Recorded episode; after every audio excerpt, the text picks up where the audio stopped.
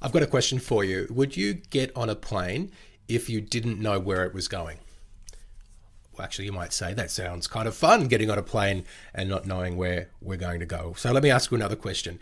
When you get on a plane, do you expect to know where it's going? You do, right?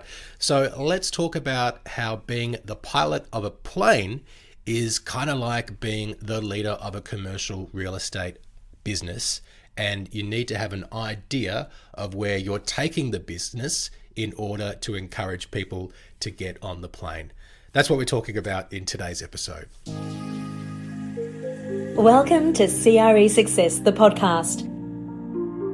Check us out online at cresuccess.co forward slash podcast. And now here's your host, Darren Krakowiak. Hello, welcome to episode 97 of the show. My name's Darren Krakowiak, and I help commercial real estate leaders to develop their people and grow their business. Before we get into today's topic, I do want to give you a little gift. It's the A to Z of commercial real estate prospecting. If you do need more qualified leads to have better quality conversations, or maybe you just want to do more deals, increase your earnings, or Perhaps you're just sick and tired of prospecting the same old way. The A to Z of commercial real estate prospecting has 26 ideas to help you build a pipeline that turns into revenue faster. So if you're getting a little bit, I don't know, procrastinating, distracted, not wanting to start prospecting every day, you just can't find the time to do it, or you're not getting the results that you expect, this guide is going to help you. It's also going to help you if you're a leader to provide new ideas to your team. Go to cresuccess.co forward slash ABC to download the guide. It's as easy as ABC, the URL and the guide, cresuccess.co forward slash ABC. Now, we're talking about leadership over the past couple of episodes, and I've got some more content for you as part of this leadership series that we're running on the podcast. And today's episode is all about vision. And I started the episode by talking about an aeroplane that doesn't have a fixed destination. Because when you get to the airport, you want to know where you're going. And I was thinking about there was this gimmick that some airlines used to run in Australia about 30 years ago called the mystery flight. And what would happen is you go to the airport and they you book the mystery flight. The whole plane is full of people who uh, have nothing better to do but to fly somewhere and not know where they're going. And I say that as nothing better to do. Maybe they're they're extremely adventurous and ex- excited, excitement uh, oriented people for being willing to do that. Uh, but then I was actually looking it up as I was preparing for today's episode, and I found out that you could still do mystery flights. I thought this was some relic of the 18, of 1980s, but um, they still actually exist apparently. But what I want to say about this, as I said at the top of the show, is that you probably do want to know where you're going, or you expect to know where you're going when you get on a plane, unless you're on a mystery flight. And certainly the pilot, I think the pilot is not on a mystery flight. The pilot gets told where they're going. I would imagine the day before or whenever they're rostering for the pilots, they don't just rock up and be told, Hey, guess what? You're flying to Brisbane today. So this is related to vision in the respect that uh, we need to know where we're going uh, and where we're taking the business as leaders if we want people to follow us. And I think uh, vision is something that sometimes when I speak to clients and prospective clients about it, they say, well, if they're working in a small company, well, we don't need vision. We're not a big company. Or if they're working for a big company, they say, well, I don't need a vision because that's something that the marketing department and the, the board of directors and whoever takes care of. That's not really my domain. But I think vision is not just for big companies. It's not just for uh, company wide strategic direction. Vision is just about where we want to go in the future. It's just a statement about a desired future. And when you're thinking about vision, you can create a vision for yourself, which is kind of like personal goal setting.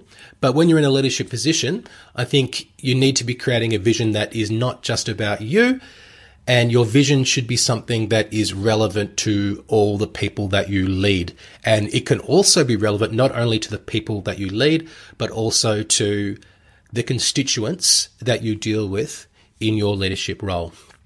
Now, when you're crafting a vision, it doesn't have to be revenue based. So sometimes people feel like, well, we've we've got to say that we we want to be number one. That's got to be our goal.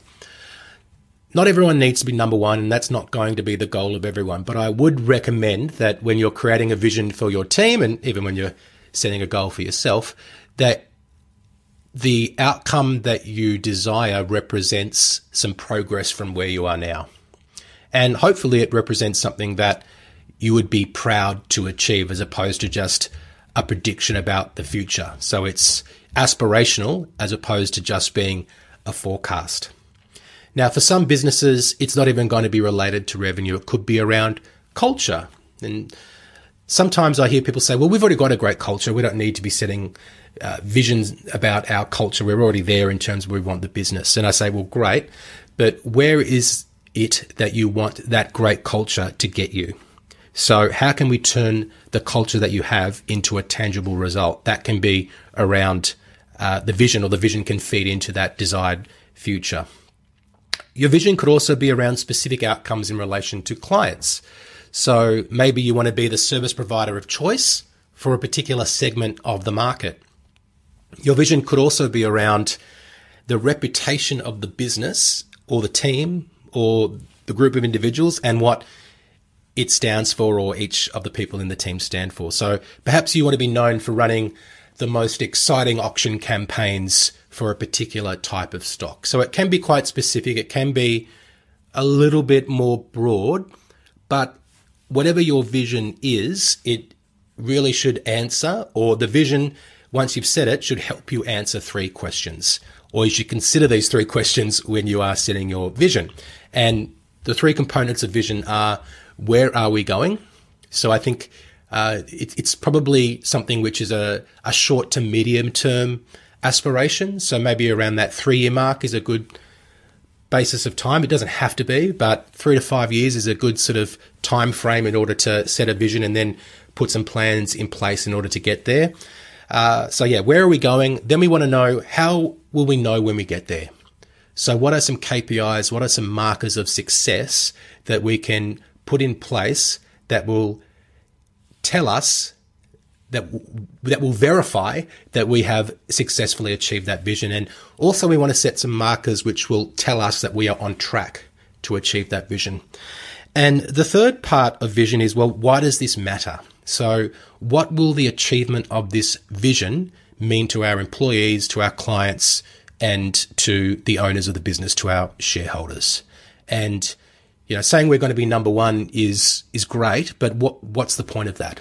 What does that actually get us? What does that mean for the people who we serve, the people who work with us, and the people who we work for? Setting a vision is a worthwhile exercise because it creates buy in. You can set a compelling vision of the future, which will get people on board to helping turn that vision into a reality. It sets a direction, a direction not only for your external sales and marketing, but also for the content that you create and that you, the way that you position yourself in the market can reflect and serve that vision. And it also provides a purpose internally. So people understand the reason why they're doing things. And there are a lot of studies that show that if you tell someone to do something, they're less likely to do it if you don't give them a reason. And the reason, funnily enough, the study shows doesn't even need to be that compelling. Now, for setting a vision, I'd recommend that you do have a compelling reason, but just having a reason for it will make it more likely that people will be motivated to actually work towards achieving uh, what it is that you would like them to do. And I think most importantly is that when you've got a vision, it creates the environment where you can start to conduct the activities and acquire the attributes that you need to adopt and the activities that you need to conduct in order to achieve the future vision. So, uh, until you actually say that this is what we want to achieve, then you're kind of back in the mystery flight stage and you're not really knowing where you're going. But once you kind of have that North Star, that idea of this is where we're going, this is how we know we're on track and this is how we know when we get there and this is why it matters, then everything can sort of move towards that direction.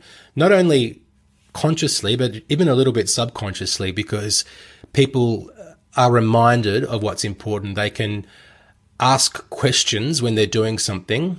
Does this actually serve the vision? And if it doesn't, then, you know, they might actually decide that that's not a priority for the business. So it can really help focus everyone in a certain direction.